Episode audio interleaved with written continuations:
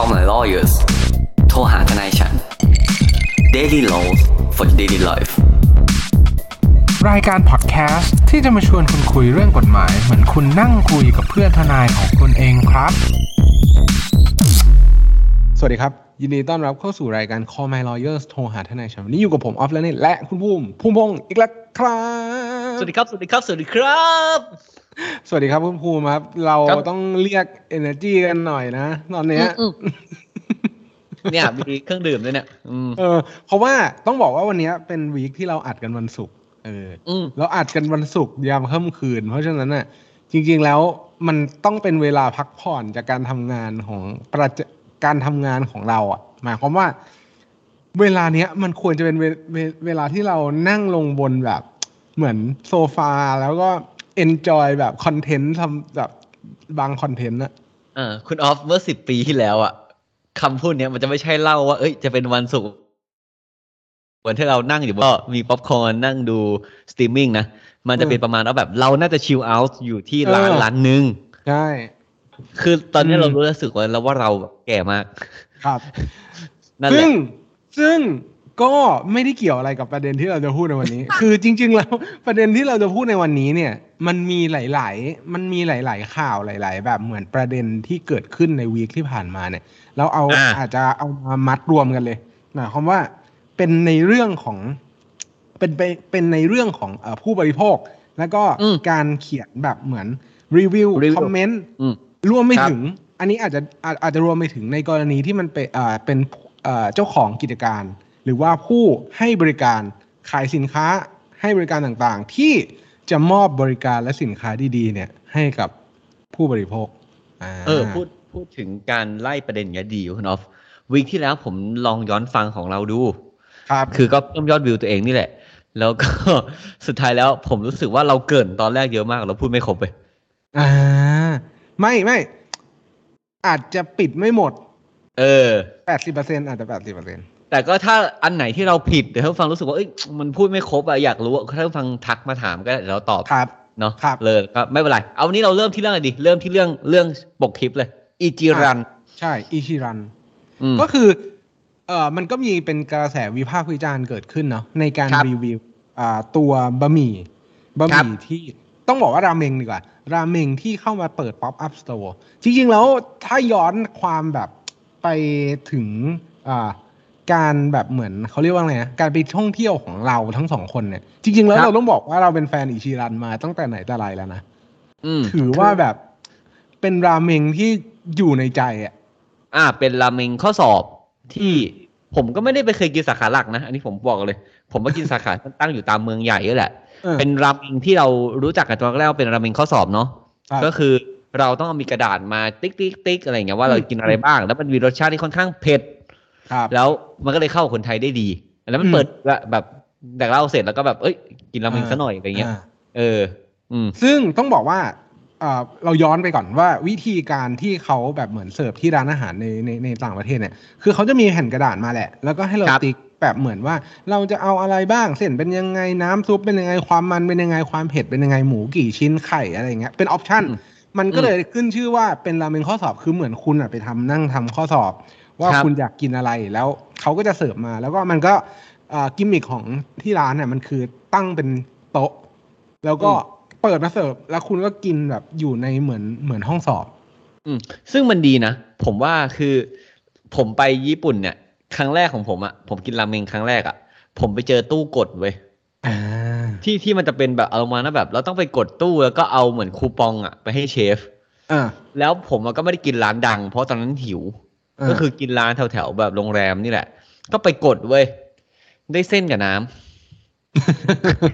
คือคือผมเลยรู้สึกว่าตอนผมเจออิชิรันผมรู้สึกว่าเฮ้ยเออดีจังเลย เราจะได้แบบ เราจะได้รู้ว่าเราได้กินอะไรแน่ๆอะไรเงี้ยเพราะเราอ่านภาษาใช่ญี่ปุ่นไม่ออก ใช่แล้วก็เราได้กินในสิ่งที่เราอยากกิน อืมอ่าครับ ซึ่งแต่เออพอมาเป็นประเด็นที่ของ Pop Up Store ในประเทศไทยเนี่ยต้องบอกคแบรับบนี้ว่ามันก็มีกระแสวิพากษ์วิจารณ์กันมาแล้วนั่นแหละว่าอ่า การโฆษณาของอตัวเอเจนซี่หรือว่าบุคคลที่เกี่ยวข้องของทางอิชิรันเนี่ยอาจจะมีความแบบเหมือนไม่ชัดเจน ต้องบอกอย่างนี้เราเราเราต้องบอกแบบนี้ว่า เราให้ความเป็นธรรมทั้งตัวบริษัทเอเจนซี่ตัวอิชิรันเอง แล้วก็ตัวผู้บริโภคที่เข้าไปนั่งรีวิวเนาะเพราะว่าข้อเท็จจริงจริง ๆ แล้วอะเราก็ยังไม่ได้ไปรีวิว หรือว่ายังไม่ได้ไป รับบริการที่ที่ตัวสาขาจริง ๆ แต่ก็คือมีเสียงวิพากษ์วิจารณ์กันมานั่นแหละว่า จริง ๆ แล้วเนี่ย ข้อมูลที่มีการโฆษณาออกมาเนี่ย มันไม่ครบถ้วนว่าครับอ่าราเมงเนี่ยเป็นการทำสดสดๆทุกจานเนี่ย มันทำแบบครับกรรมวิกรรมวิธีแบบไหนมหรือในในการปรุงน้ำซุปขึ้นมา หรือว่าการวิธีการเสิร์ฟแบบมันเหมือนกับอิชิรันที่เราไปกินที่สาขาจริง ๆ หรือเปล่า อันเนี้ยมันอืมเป็นข้อที่เหมือนถูกตั้งคำถามขึ้นมาว่า อ่าในในร้านเนี้ยเขาทำแบบนั้นจริง ๆ หรือเปล่า อืมครับ ซึ่งพอมันเกิดเหตุการณ์นี้ขึ้นมาอ่าเอาเราเราพูดถึงแคมเปญโปรโมทกันเลยไหมครับ เออก็ก็คือเขาบอกว่าเขาทำสดใช่ใช่พอเราเขาใช้เขาทำสดเสร็จปุ๊บพอมีหลังจากนั้นก็มีเหมือนอินฟลูเอนเซอร์ไปรีวิวว่าปั๊บเสร็จมีคนเข้าไปกินตาม ครับ แล้วก็รู้สึกก็อย่างว่าเฮ้ยมันมีปัญหาหรือเปล่าวะมันแบบไม่อืมโอเคเปล่าวะทำไมแบบเส้นมันไม่เห็นเหมือนเลยอืมเส้นมันเหมือนแบบเส้นที่เราซื้อในดองกี้อะ ครับอะคือเราเข้าไปดองกี้ซื้อมาหรือเส้นที่เราซื้อตามร้านสะดวกซื้ออะไรเงี้ยครับหมูก็ดูเป็นชาชูที่ไม่ใช่อืมอะคราวนี้เขาเลยรู้สึกว่าเอ้ยมันเกิดอะไรขึ้นอืมสุดท้ายแล้วก็มีการไปถามแบรนด์นะครับ แบรนด์ก็บอกว่าเอ้ยไม่ใช่นะ เป็นแบบเราไม่ได้ไปตั้งเอง เป็นแบบครัคบล้ายๆเออเป็นคนที่ได้ exclusive license เป็นครับตัวแทนจำหน่ายแต่เพียงผู้เดียวครัมาบเปิด up store มาเปิดครับอะไรเงี้ยนะครับ ซึ่งตอนเนี้ยปัจจุบันเนี่ยก็ไม่ได้มีการยืนยันจากทางแบรนด์นะอืมว่าทางทางแบรนด์ในไทยนะ คนที่เป็นตัวแทนอะว่าเป็นการใช้เส้นจากบะหมี่กึ่งสำเร็จรูปหรือเปล่า คือคือต้องบอกแบบนี้ว่าในคำชี้แจงอะผมนั่งอ่านจากตัวเอ่อทางอืมทางเอเจนซี่นะเขาบอกว่าเป็นเส้นเส้นแบบเหมือนเส้นแบบแห้งอยู่แล้ว หมายความว่าเส้นแบบแห้งในคุณลักษณะแบบเดียวกัน คือหมายความว่าเขาก็เหมือนพยายามจะอธิบายแหละครับว่าคุณภาพเนี่ยไม่ได้ต่างกัน แล้วก็ใช้ลักษณะวิธีการปรุงเนี่ย แบบเดียวกันทำให้คุณภาพเส้นเนี่ยไม่ได้แทบแทบจะไม่ต่างกันเลย แล้วอืมการปรุงคำว่าปรุงสดทุกวันเนี่ย มันไม่ได้หมายความว่าอ่ามันจะเป็นจำเป็นว่าเราต้องใช้เส้นสดเสมอไป คืออันนี้เราก็เราก็พูดเป็นแบบนั้นนะว่าอืมแต่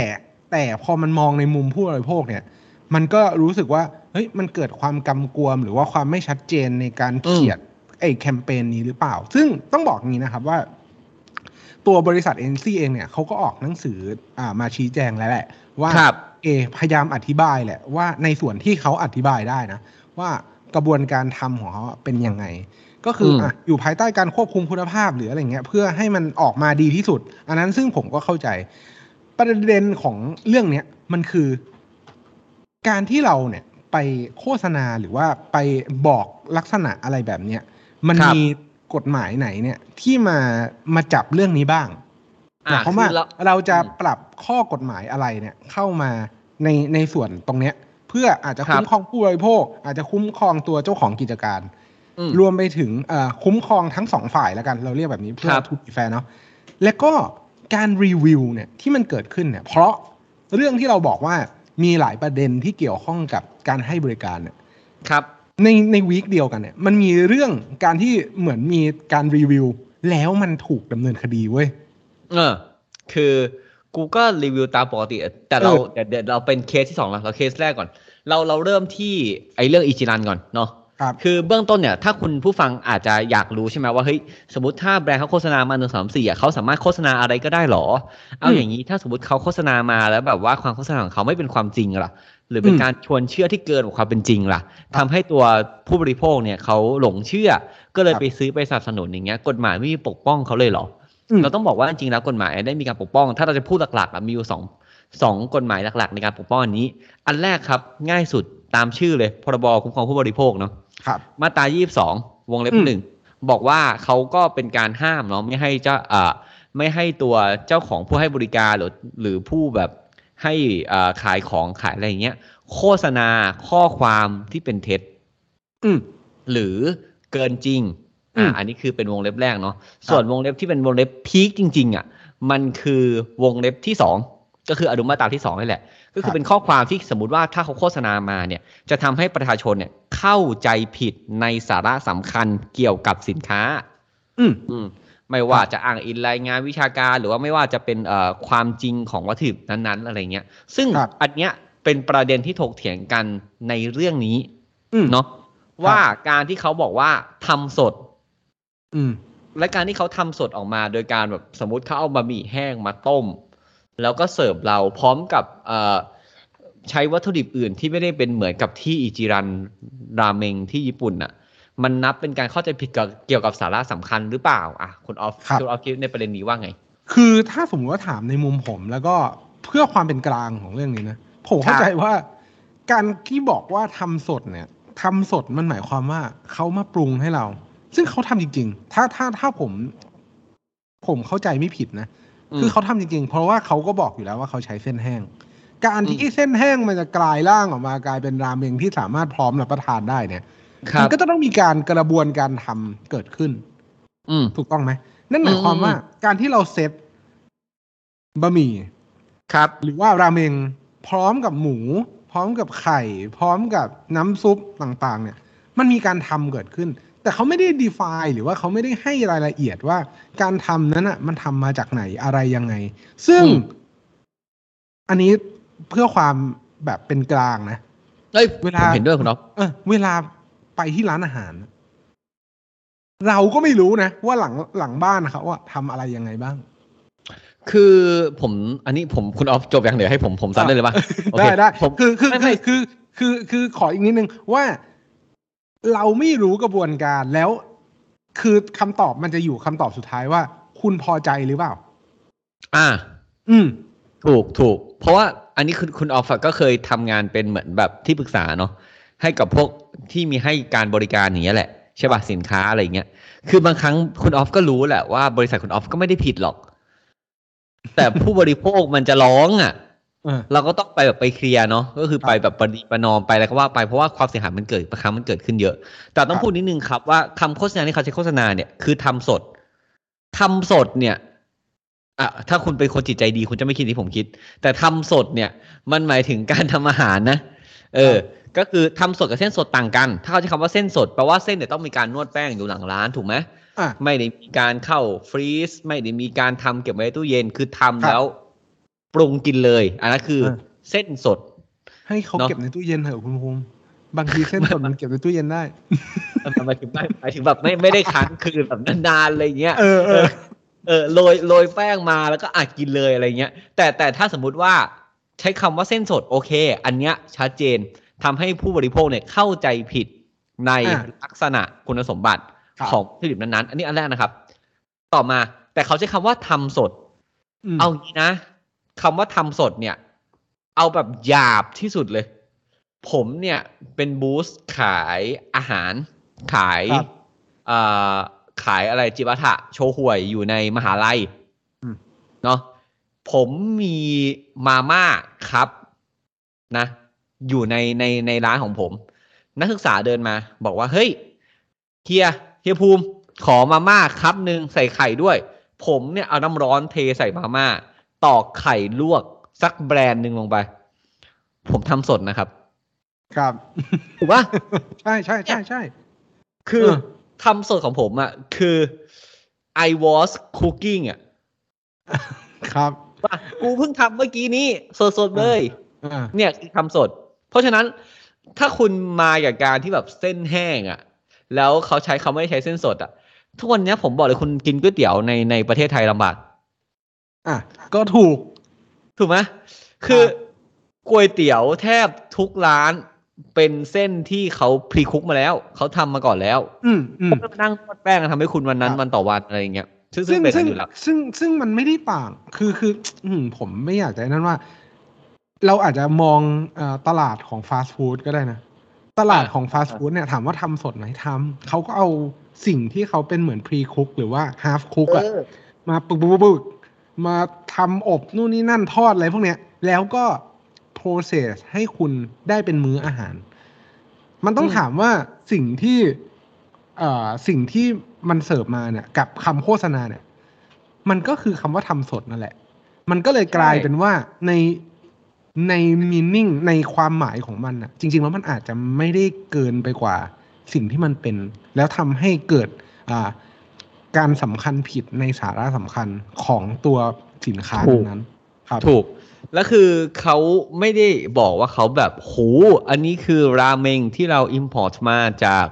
เอ่อญี่ปุ่น เพราะฉะนั้นอืมการทำชาชูหรือการใช้วัตถุดิบอื่นอย่างเงี้ย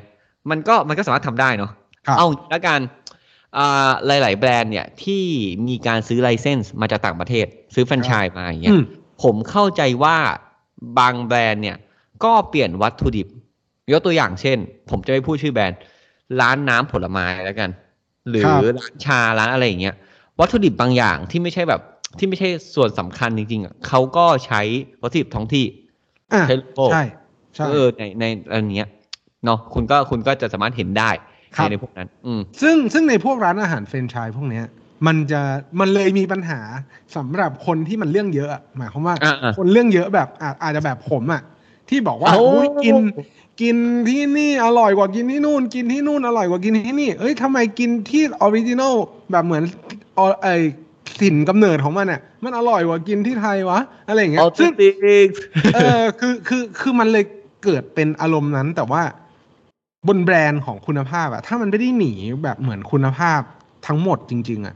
เขาไม่ได้หลอกลวงคุณนะว่าเขาอะไม่ได้เสิร์ฟในสิ่งที่แบบเดียวกันเขาก็เสิร์ฟอืมในคุณลักษณะแบบนั้น แต่ด้วยข้อจำกัดทางด้านการบริหารจัดการวัตถุดิบอะมันก็อาจจะทำให้ความใกล้เคียงเนี่ยมันไม่ได้แต่ทั้งนี้ทั้งนั้นเนี่ยมันผ่าน quality control ของเขา ซึ่งมันเป็นปัญหาของแบรนด์ มันไม่ได้เป็นปัญหาของเราถูก ที่จะทำให้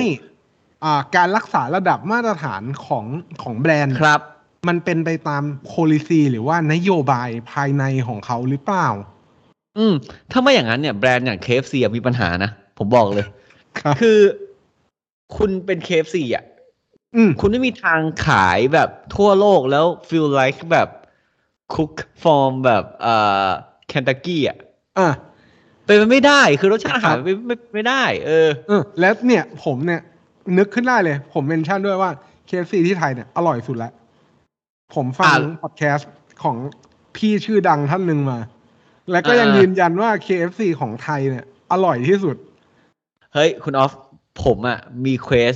ที่กิน KFC ทุกประเทศ อืม เออสำหรับผมนะ สู่สี่ประเทศไทยนะ คือมาเลเซียอะ หรือหรือไม่ก็ไอสิงคโปร์แต่สิงคโปร์มันจะไม่มันจะไม่ค่อยเผ็ดเว้ยแต่ไม่ใช่แต่ไม่อะไรผมจะบอกว่าสมมตินะครับ สมมุติว่า KFC มาเปิดที่ไทยแล้วไม่อร่อยเนาะแล้วเขาก็อารมณ์ประมาณว่าแบบอะสมมติเขาเคยใช้ไก่ที่แบบเป็นไก่บอดี้บิ l เดอร์ไก่นักกล้ามอะเรารู้สึกว่าไก่ KFC เป็นไก่นักกล้ามปะแบบอกไก่หลังใหญ่สะโพกใหญ่อะไรเงี้ยอ่าอ่าอ่าอ่า KFC เปลี่ยนแนว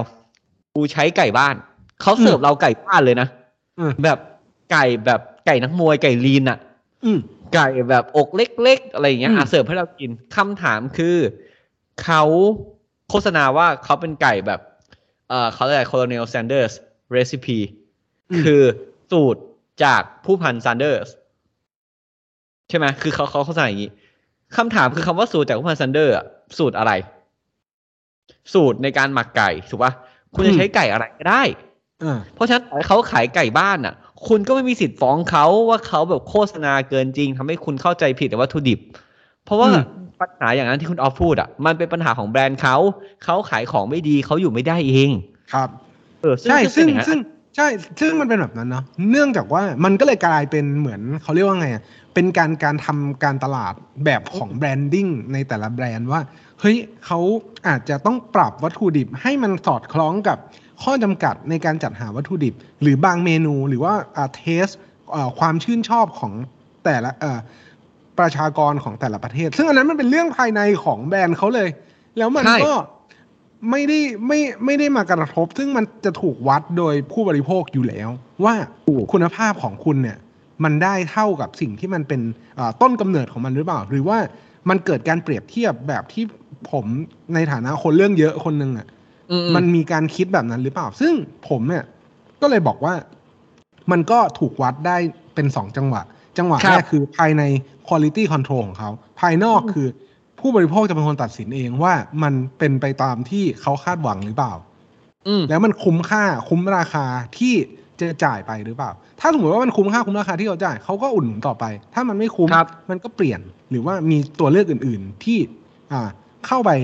อ่าเซิร์ฟหรือว่า ตอบสนองความต้องการของเขา มันก็เท่านั้นใช่อืมเพราะว่าจริง ๆ แล้วการโฆษณาเกินจริงอะ ต่อให้มันไม่ผิดกฎหมายอะ มันก็เป็นผลร้ายต่อแบรนด์ผผมว่าอะนะครับมันเป็นอืมผลร้ายต่อแบรนด์มากๆครับอะไรเงี้ยครับ ซึ่งโอเค อันนี้คือในพรบ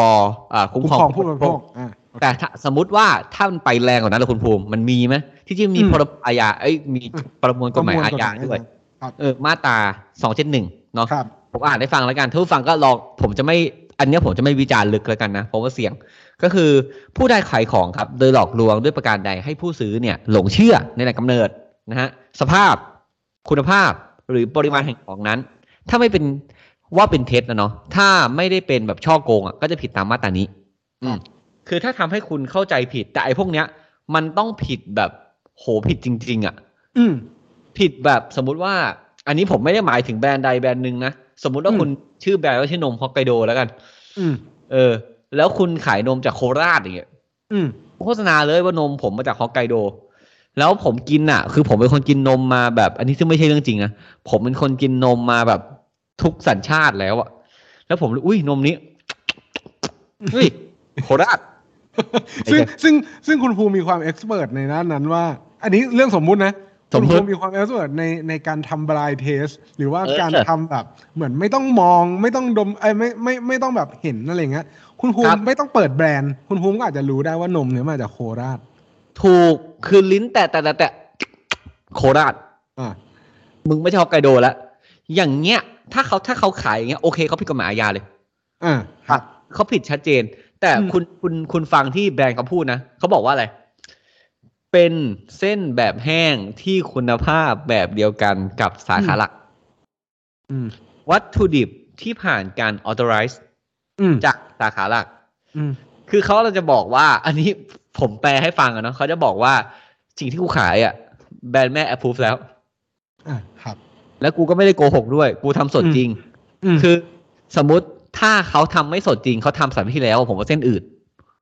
ครับนะคือเขาต้องต้มครับแล้วก็ส่งให้คุณตอนนั้น แต่ส่วนอ่าคุณกินแล้วคุณจะรู้สึกยังไงอะก็อันนี้ก็แล้วแต่คุณ เพราะว่าหลาย ๆ แบรนด์เนี่ยครับที่มีการซื้อแฟรนไชส์มาแล้วได้ล้มหายตายจากจากประเทศไทยอะก็เยอะอืมเพราะเพราะมันอืมก็เกิดเพราะอย่างนี้แหละครับ เพราะเป็นระบบทุนนิยมนี่แหละที่เราเป็นลูกค้าเราต้องเป็นคนแบบตัดสินเนาะครับ ซึ่งต้องบอกแบบนี้นะ แล้วก็ต้องให้ความเป็นธรรมกับแบรนด์ด้วยนะว่า ไอ้คำว่าทำสดเนี่ย มันไม่ได้หมายความว่ารสชาติมันไม่อร่อยนะเว้ย คือจริงมันเป็นคนละประเด็นกัน คือ คือคำว่าทำกับไม่ทำอันนั้นเป็นเรื่องการตีความ ส่วนในด้านรสชาติเนี่ยต้องบอกว่าผมเนี่ย กินไอตัวบะหมี่สำเร็จรูปของแบรนด์อิชิรันเนี่ยจริงเหรอ ผมก็มีความรู้สึกว่าอร่อย คือแบบ มันอร่อยนะมือไง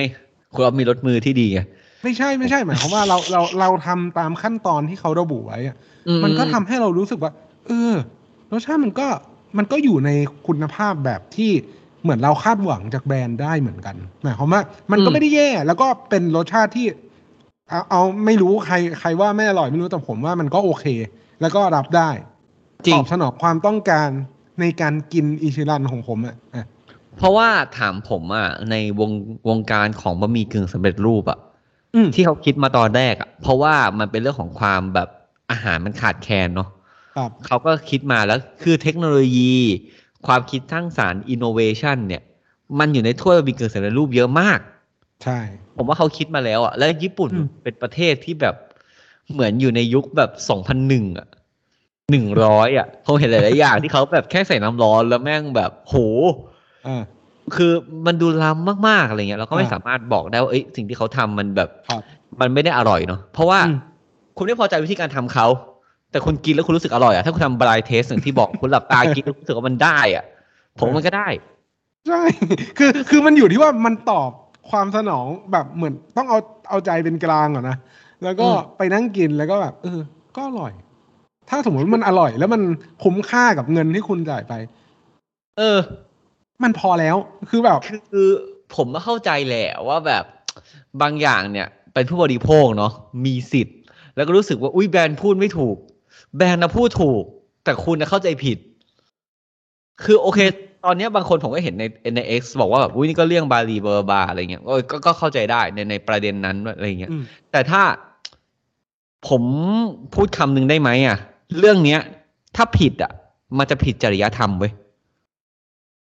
มันจะผิดความเป็นศีลธรรม ซึ่งเราพูดเรื่องนี้กันมานานแล้ว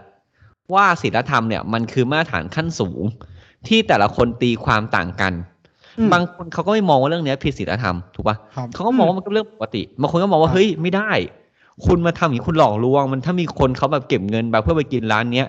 แล้วเขาผิดหวังหรือเขาดันด้นมากินในที่ที่นั้นนะเพราะมันเปิดที่เดียวเนาะแล้วแบบรถตรงรถติดฝนตกอย่างเงี้ยเขาก็ลำบากอะ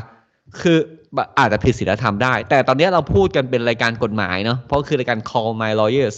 ไม่ใช่ common moral ถูกปะครับคือเพราะฉะนั้นเนี่ยเราพูดถึงหลักกฎหมายก่อน ในหลักกฎหมายเขาไม่ได้ผิด เอาตรงนี้ อืมส่วนศีลธรรม แล้วแต่เลยเรา discuss กันได้เป็นชั่วโมงในมุมเนี้ยครับซึ่งอะอันนี้เราพูดถึงอิจิรันละแต่ประเด็นที่ผ่านมา week ที่ผ่านมาเนี่ย ที่เรามาวันศุกร์เนี่ย เพราะว่าไม่ใช่ไม่ใช่ว่าเรารอประเด็นนะครับ เราไม่ว่าง ครับ เพราะเพราะว่าเราเราเจออีกประเด็นหนึ่งเหมือนกัน คุณออฟก็ไปอืมเจอข่าวมาเนาะข่าวนั้อืนมว่าไงคุณออฟ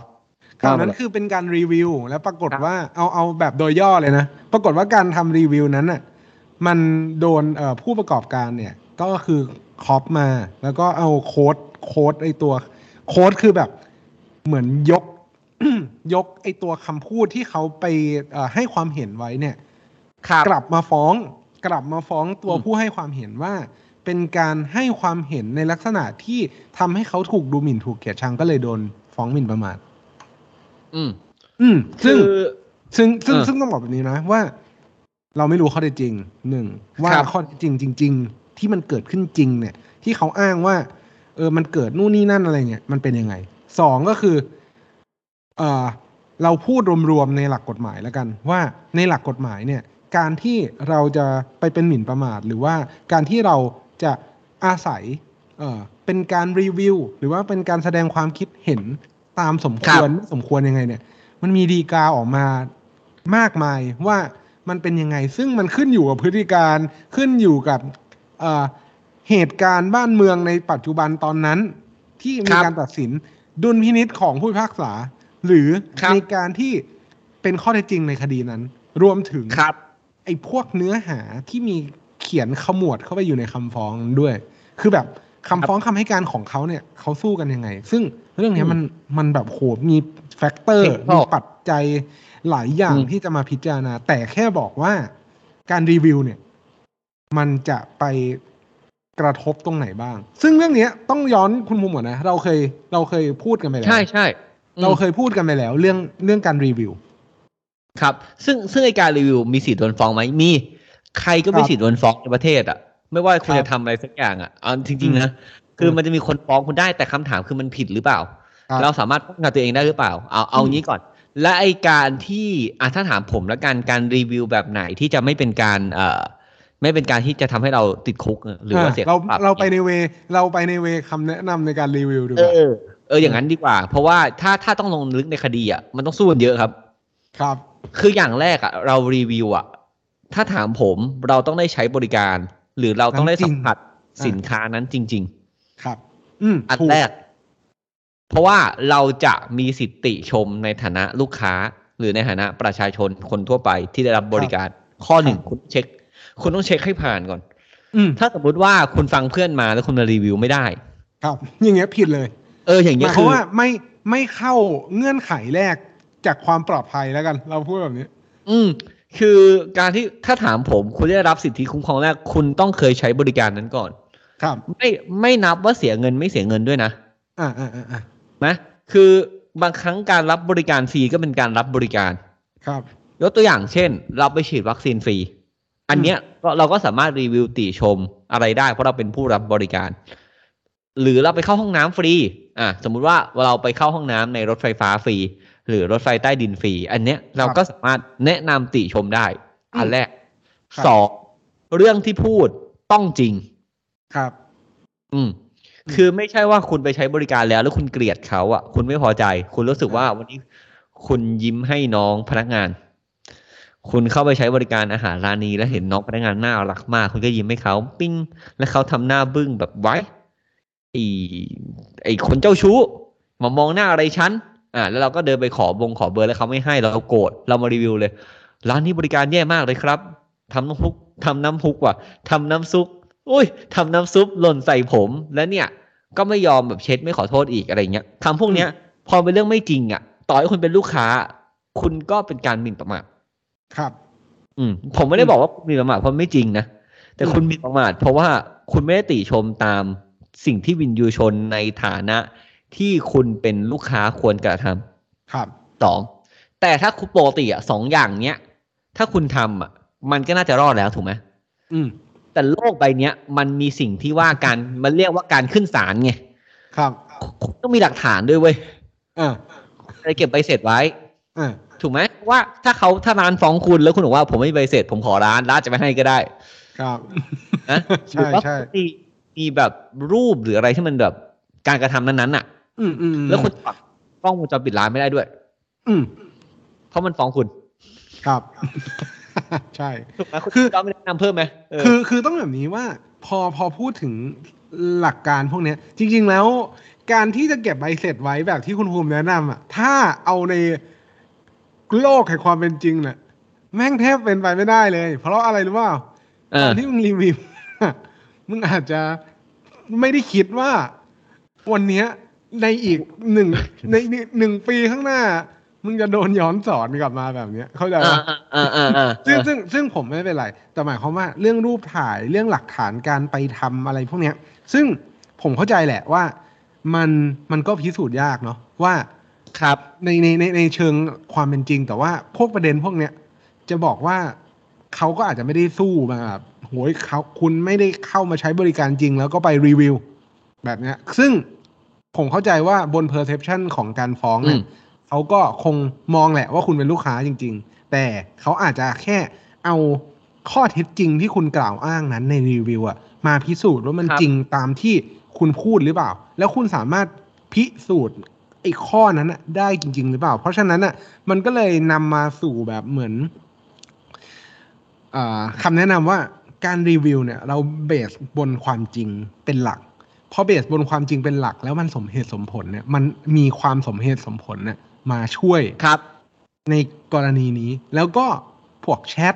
พวกอ่าการแบบถ่ายรูปแบบเนี้ย ตามที่คุณพูดไปนั่นเนี่ยคือใช้ได้ ว่าคุณเข้าไปครับรับบริการจริง คุณอาจจะถ่ายรูปถ่ายอัดวิดีโอตอนแบบเหมือนพนักงานเขาแบบเหมือนมาทำร้ายคุณหรืออะไรอย่างเงี้ย หรืออืว่ามอืมอืมอืมมีมีการแบบเจอเขาเรียกว่าอะไรนะ เจอขัดสิ่งตัแปดลกปลอม เจอสิ่งแปลกปลอมในอาหาร แล้วคุณถ่ายรูปเอาไว้ มีอะไรอย่างเงี้ย ซึ่งมันมันอาจจะได้แต่ว่าพอการรีวิวแบบเนี้ย มันก็คุณเป็นคนให้ความเห็นเขาอะเพราะฉะนั้นคุณอะก็เหมือนเหมือนคุณไปต่อยหน้าเขาก่อนอะเอาถูผกมแบบผมผมผมผมผมไม่ได้หมายความว่าการต่อยหน้านั้นทำไม่ได้ แต่ว่าหมายความว่าคุณไปเปิดประเด็นกับเขาก่อนอะเออ ถ้าคุณเปิดคุณต้องเซฟอะครับ อันนี้อันนี้จริงนะ อันนี้จริงนะครับเพราะว่าอย่างอย่าง อันนี้ผมเพิ่งไปคุยกับน้องคนหนึ่งมาทำงานอืมในร้านอาหารที่ต่างประเทศเว้ยครับ เออ คือ คุณก็เราก็พอจะได้ยินเสียงกิติศัพท์มาใช่เปล่าว่าครับอ่าลูกค้าในหลาย ๆ ประเทศเนี่ยเขาใช้สิทธิ์อย่าง ใช้คำว่าสุดขอบ อะคืใช่อขอบตรงไหนใช่ถูกต้องเขาไต่เส้นหมด เออคุณออฟน่าครัจะบเคยผ่านนี่หว่าคุณออฟใช่ทำงานใช่ใช่ทำใช่ทำงานยากตอนนั้นใช่เออ ผมอะก็ฟังน้องมาเว้ยประมาณว่าลูกค้ามันชอบมากินข้าวที่ร้าน แล้วก็กินแบบเกินครึ่งอะ แล้วแม่งขอรีฟัน บอกร้านคุณแม่อร่อยอันนี้ปกติ ไอ้น้องผมเนี่ย ก็บอกว่า policy ของร้านมันนะถ้ามึงกินเกินครึ่งอะอะมึงต้องอร่อยแล้ว ครับ ถูกปะเพราะว่าอันนี้ก็คือเขาก็เขาก็มองว่าเออเดี๋ยวถ้ามันจะคือเราเป็นร้านอะบางครั้งเราเป็นร้านค้าเราก็กลัวลูกค้าขนาดนั้นไม่ได้ถูกปะอืมเราก็อันนี้ผมพูดในมุมร้านค้าเนาะถ้าคุณให้การบริการอย่างสุจริตอะ อะไรที่คุณพิสูจน์ได้อะคุณพิสูจน์ไปเลย อืมอืมแต่ทุกอย่างอะครับ ผมผมขอพูดนิดนึงไอ้เรื่องผู้บริโภคกับผู้ให้บริการเนี่ย มันเป็นเรื่องค่อนสับผมนะ ตรงไปตรงมา ครับ คุณตีตามวินยูชนอะ ตามตามตักกะคุณที่ไม่ได้เข้าข้างตัวเองอะถ้าคุณเอาตัวเองถอยมาแล้วคุณมองว่าเฮ้ยฉันว่ามันแปลกๆว่ะ อะไรเงี้ย หรือเอาเอาไว้ง่าย หรือคุณขายอะไรดิขายกระเป๋าไหมคุณขายกระเป๋าไปอะ อะ แล้วคุณก็ส่งกระเป๋าไปตามปกติ แต่ลูกค้าบอกว่าอะไรคุณแบบเอ่อไม่ตรงอะไรเงี้ย พังอะไรเงี้ย คือร้านค้าก็มีสิทธิ์ที่จะบอกว่าเฮ้ยกูก็ส่งตรงนี่ กูถ่ายรูปวะอืมเออ หรือร้านค้าก็อาจจะ อะไม่เป็นไร เดี๋ยวฉันเปลี่ยนให้ ครับ ไอ้เขาเปลี่ยนให้เนี่ย ไม่ได้แปลว่าตัวเขาเนี่ยทำผิดนะ อืมเขาทำมาตรฐานถูกแล้ว แต่นี่เป็นเรื่องของจริยธรรมแล้วที่ผมบอกครับตอนแรกแล้วแต่ว่ามันคุณสูงกว่ากฎหมาย เออ เพราะว่าคือกฎหมายเนี่ยทำให้เราอยู่อย่างสงบ จริยธรรมเนี่ย ก็ทำให้เราอยู่อย่างมีความสุขแล้วกัน อืมผมก็ไม่รู้ว่ามันมันใช่หรือเปล่านะ แต่ในมุมผมผมมองว่ามันเป็นอย่างนั้นแล้วกันครับนะครับ ซึ่งถ้าถามผมผมยึดอะไร ผมยึดกฎหมาย ครับ เพราะผมก็สุดขอบเหมือนกันไม่ใช่ ต้องบอกแบบนี้ว่า ต้องบอกแบบนี้ว่าในในเรื่องของผู้ให้บริการกับผู้บริโภคเนี่ยโหมันเป็นเรื่องที่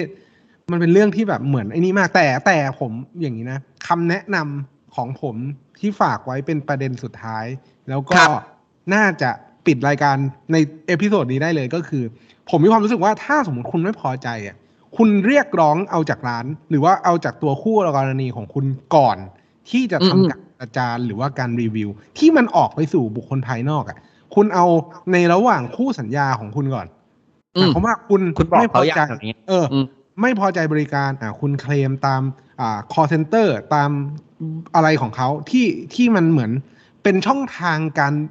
ร้องเรียนของเขาที่เขาจัดไปให้อะก่อน เพื่ออมที่จะเหมือนแก้ไขปัญหา เพราะว่าผมเข้าใจว่า ตัวผู้ให้บริการเองเนี่ยเขาก็มีนโยบายภายในของเขาที่จะ แก้ไขปัญหาหรือว่าแก้ไขเอ่อความขัดแย้งในรูปแบบแบบเนี้ยแตกต่างกันออกไปครัซึ่บงไอ้ทุกทุกซึ่งผมว่ามากกว่า 80%เนี่ยก็มีวิธีการจัดการที่ค่อนข้างดี หมายความว่า ก็เลยเซว่าอยู่ในเกณฑ์ที่ผู้บริโภคทั่วไปเนี่ยควรจะรับได้ อย่างเช่น ไม่คิดค่าบริการนั้นอ่ามีการออกวอลเชอร์เพื่อเพื่อทดแทนหรือว่าครับให้บางอย่างที่มันเป็นการแบบเหมือนอา ทดแทนสิ่งที่คุณอาจจะเสียไปจากการรับบริการที่มันไม่ถูกใจนั้นอืมอืม แล้วก็แต่แต่อย่างหนึ่งที่ผมอยากพูดคือ มันการที่มันเกิดเหตุการณ์อะไรสักอย่างแล้วคุณไม่พอใจของผู้ให้บริการอะครับ คุณไม่ได้อยู่ในบทบังคับที่คุณจะต้องคอมเพลนตลอดนะใช่ใช่ใช่ อันนั้นมันมันเหมือนกับที่คุณบอกว่าคุณไปใช้สิทธิ์แบบสุดขอบ แต่ว่ามันมันคำว่าสุดขอบกับทุจริตเนี่ย มันเขาเรียกว่าอะไรมันอืมก้ากึ่งมากว่าอืมท้ายที่สุดอ้าวมึงเลยเขตเอาไว้นี่หว่าอันเนี้ยมึงไม่ใช่ใช่อันคืนี้อมึงทำไปโดยไม่สุจริตละผมอะอยากให้มองว่าคนใช้สิทธิ์อะก็ไม่ใช่คนที่แบบ เยอะอะเออถูกปะไม่ใช่คนที่อ่าแบบเพราะเขามีสิทธิ์เขาใช้ได้ใช่แต่ถ้าคุณเป็นคนใช้สิทธิ์เต็มที่อะแล้วมันมีคนที่ไม่ใช้สิทธิ์อะเขาก็ไม่ได้โง่ อืมถูกไหมครับคือ คือ มันแบบโคตร subjective อะเออ โคตร personal เป็นเรื่องส่วนบุคคลล้วนๆ เพราะฉะนั้นเนี่ยเรื่องเนี้ย แล้วแต่คุณเลย ครับ แล้วแต่คุณใช่ทีนี้คุณจากทนายเออทีนี้คุณจากทนายคุณนะครับ ว่าการที่คุณจะคอมเพลนเกี่ยวกับผู้บริโภคคุณต้องทำยังไง และการที่ร้านราเมงมาบอกว่าทำสดหรือเส้นสดหรือไม่สด หรืออะไรสดไม่สดแห้งไม่แห้งอย่างเงี้ย อะ คุณเป็นยังไงเดี๋ยวครับคิดคุณ คุณก็ลองบอกเราแล้วกันนะครับ เชิญคุณออฟครับ ก็หวังเป็นอย่างยิ่งว่าท่านผู้ฟังทุกท่านจะสนุกไปกับพวกเราใน episode นี้ หากท่านผู้ฟังท่านใดมีข้อสงสัยข้อเสนอแนะ สามารถติชมฝากหาพวกเรา Call My Lawyers ได้ที่เพจ Facebook YouTube หรือช่องทางที่ท่านรับฟังอยู่ในขณะนี้ครับสำหรับวันนี้ต้องขอลาไปก่อน สวัสดีครับ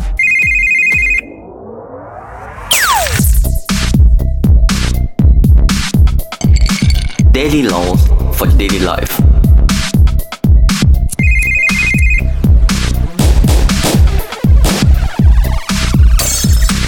Daily laws for daily life.